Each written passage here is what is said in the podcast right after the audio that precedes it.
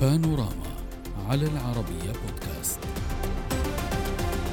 أزمة خانقة تلقي بظلالها على الاقتصاد السوري سببها الاستراتيجية الإيرانية الجديدة التي تسعى لوضع قيود على توريد النفط الرخيص إلى دمشق. فبحسب صحيفة وستي جورنال فإن طهران ضاعفت السعر الذي تدفعه دمشق مقابل النفط الخام مما أدى إلى نقص الوقود في سوريا تزامنا مع أزمتها الاقتصادية. ووفق وسائل إعلام سورية فقد تسبب النقص في تشكل طوابير انتظار أمام محطات الوقود بعد أن رفعت إيران فعليا السعر من 30 إلى أكثر من 70 دولارا للبرميل بحسب وول جورنال. كما رفضت إيران تسليم شحنات جديدة بالدين وذكرت الصحيفة أن سوريا ستدفع مقدما مقابل إمدادات النفط الجديدة. المتابعون للعلاقات بين البلدين انقسموا حيال التحرك الإيراني الجديد بين من يرى أن طهران كانت تستخدم النقد والأسعار المتدنية للنفط في حملة لتوسيع نفوذها في سوريا وبالتالي الخطوة التي أقبلت عليها تفسر على أنها ورقة ضغط. فيما يرى آخرون أن الاقتصاد المتعثر في إيران هو نتيجة العقوبات الغربية المفروضة هو الذي دفعها لاتخاذ مثل هذه الخطوة في محاولة لإنعاشه. وجاء القرار ليعكس تراجع طهران عن قرار كانت اتخذته قبل أشهر بزيادة كميات النفط إلى سوريا. في خطوة قالت إنها تهدف إلى مساعدة دمشق على تجاوز أزمة الطاقة. نناقش هذا الموضوع مع ضيوفنا من دمشق. عبد الحميد توفيق الكاتب الصحفي ومن واشنطن الدكتور حسن هاشميان الباحث في الشأن الإيراني. أهلا بكما واسمح لي أن نبدأ بفهم هذا القرار الإيراني آه، من عندك من واشنطن آه، دكتور حسن. دكتور حسن إيران تتخذ بحسب الوستي جورنال. طبعا اتخذت قرارا أول برفع سعر آه، النفط. اتخذت كذلك قرار ثاني لا يقل أهمية عن هذا القرار الأول وهو آه، أن تطلب آه، تسليمها آه، هذا السعر مقدما وترفض الاعتماد أو اعتماد صيغة الائتمان التي اعتمدتها مع النظام السوري لفترة طويلة ما الأسباب وراء هذا القرار؟ أنا أعتقد هناك أسباب داخلية وأيضا أسباب تتعلق بالعلاقة بسوريا وخاصة الانفتاح الجديد لسوريا على تركيا. أنا أعتقد هناك طبعا مجموعة كبيرة من المدراء في إيران وأزلام النظام كانوا ينتقدون هذا الموضوع بأن يعطوا نفط مجاني إلى سوريا وموضوع النفط المجاني إلى سوريا حتى كان من ضمن الشعارات في المظاهرات والاحتجاجات. ولكنه قد يقول البعض بأنه لم يكن مجانيا. 30 دولار للبرميل ليس مجانيا خاصة وأن إيران تكسر بهذه الطريقة آه، عقوبات أمريكية مفروضة عليها.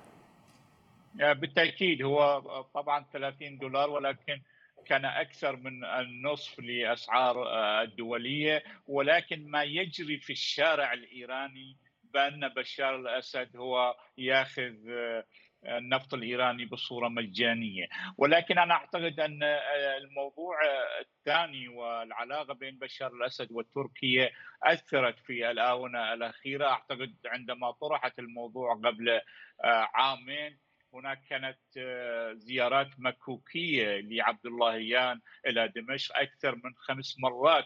عبد اللهيان آه، زار دمشق وأيضا فيصل المقداد زار طهران ثلاث مرات. وأيضا آه، نرى انه طهران وإيران لم يتم دعوته إلى الاجتماع الثلاثي بين روسيا وتركيا وسوريا. وهذا واضح أن النظام الإيراني منزعج تماما من التقارب آه، التركي السوري وواضح أنه لا يريد يحصل هذا آه، التقارب لأن ليس في مصلحته. آه، الانفتاح التركي على سوريا سيغير بعض نعم. الموازنات. إيران ستصبح البلد الثالث في سوريا بعد روسيا وتركيا. وأيضا موضوع إعادة اللاجئين ليس من صالح النظام م. الإيراني يعني تعتبر في, في النهاية دكتور حسن بأن الضغوط الدوليه وتغير آه، آه، آه، العلاقة بين الجانبين هو الذي فرض مثل هكذا قرار، ما رأيك أستاذ عبد الحميد؟ أعتقد أن جملة ظروف أدت إلى هذا الوصول إلى هذه الحالة القائمة الآن الانكماش الإيراني في تزويد سوريا بالنفط لم يأتي متزامنا مع الانفتاح التركي على سوريا أو حالة التقارب أو التصالح التي تجري الآن، إنما هي سبقتها بأشواط كثيرة، سوريا تعاني من نقص نعم. أستاذ عبد الحميد يبدو بأن الصورة أعاد الصوت. تفضل أستاذ عبد الحميد. آه، عفوا. أقول بأن التوريدات النفطية من إيران إلى سوريا ليست آه، لم يبدأ شحها آه، في فترة الانفتاح التركي السوري. كانت هذه التوريدات قد تقلصت وشحت كثيرا في خلال السنة والنصف أو السنتين الأخيرتين. ولكن في هذه المرحلة لا شك بأن هناك عدة عوامل أدت إلى الدفع بهذا الاتجاه إلى آه، وضعه في إطار ممارسه الضغوط أو محاولة الابتزاز أو الوصول إلى أهداف سياسية في الحقيقة. لا يمكن فصل هذا الجانب عن الأهداف السياسية آه، بين دولتين سواء كانت سوريا وإيران أو أي دولة ولكن كيف ذلك أستاذ عبد الحميد؟ فقط حتى نفصل هذه الفكرة كيف ذلك والبعض يقول بأن هناك تقاربا عميقا آه، ومصالح مشتركة بين الجانب السوري والجانب الإيراني حتى أن البعض ذهب باعتقاده بأن ما تتحدث به سوريا هو يعني آه، يملى عليها من الجانب الإيراني إن صح التعبير.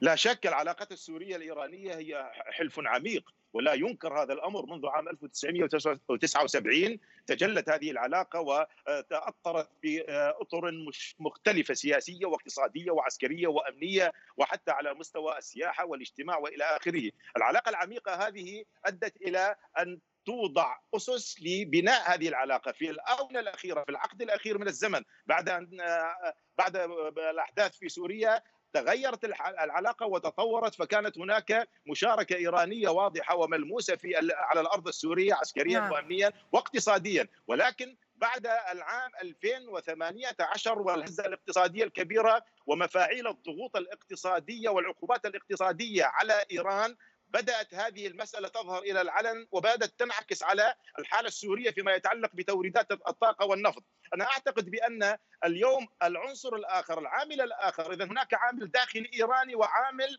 هو باعثه سياسي. أنا أراه سياسيا فقط ولكن هو من خلال هذه الركائز الاقتصادية سياسي وبعيد عن اي ضغوط اقتصادية تتحدث بها إيران وظرف داخلي تحدث به منذ قليل دكتور حسن وقال بأن هناك ضغوط من الداخل الإيراني. ولكن آه، دكتور حسن هل تعتقد حضرتك بأن هذا الملف آه، قد يعطل مسار المحادثات أو على الأقل قد يربك العلاقات الثنائية بين الدولتين؟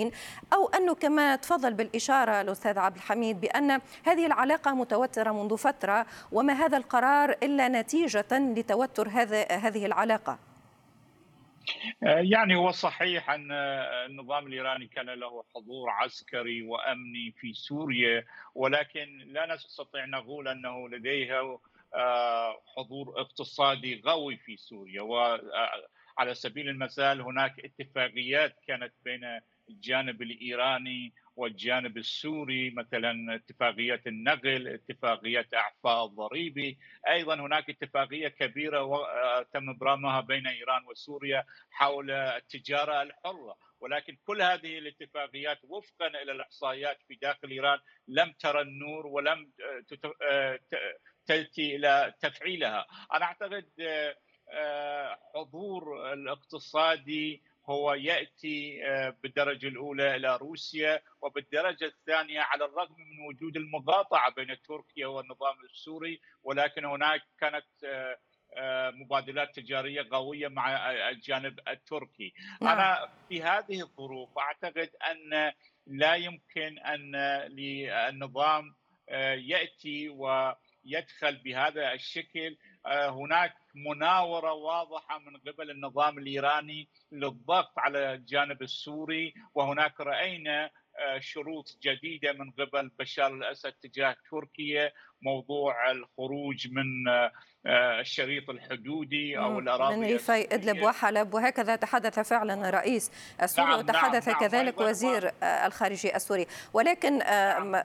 نعم وضحت فكرة حضرتك دكتور حسن ولكن أستاذ عبد الحميد هل يمكن القول بأن هذا القرار الجديد هو بداية أزمة حقيقية بين إيران والنظام السوري؟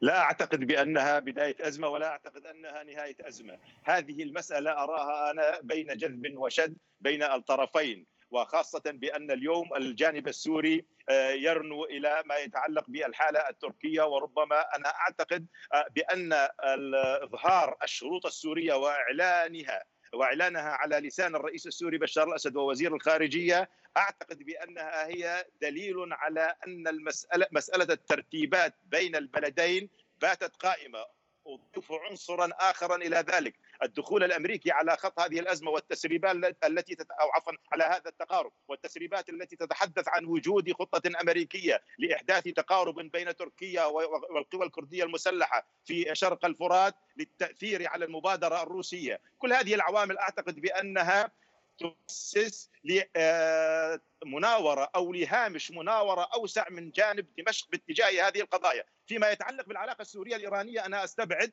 أن يكون هناك أزمة بمعنى الأزمة الحقيقية التي قد تؤدي إلى قطيعة، التي قد نعم. تؤدي إلى جمود، التي قد تؤدي إلى نهاية لهذا لهذه العقود الأربع من العلاقة، أنا أعتقد أنها سيكون هناك كثير من التفاهمات. وأشير هنا إلى أن وزير الخارجية السوري في مؤتمر الصحفي مع نظيره الايراني في دمشق تحدث عن آه، أمل كما قال هو عن أمل بعد أيام سيظهر عمق العلاقة السورية الإيرانية، أنا أعتقد طهران ليست بصدد ولا مصلحة لها بأن تقطع العلاقة أو شعرة معاوية مع دمشق. ودمشق أيضا ليس من مصلحتها أن تفرط بحليف كإيران خصوصا وهي تخوض دبلوماسيا نعم. لترتيب نعم. الأوضاع الداخلية على أمل أن تنجز المصالحه التركية برعاية نعم أه، دكتور حسن هل يمكن القول بأن واشنطن أه، تضغط على النظام السوري بيد إيرانية أو هناك مبالغة في القول بذلك؟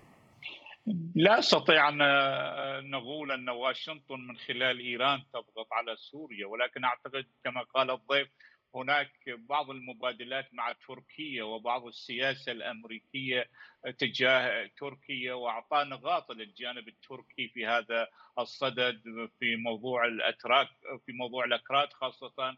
آه، بتقديري ما يحدث الآن هي مناورة إيرانية ضد بشار الأسد.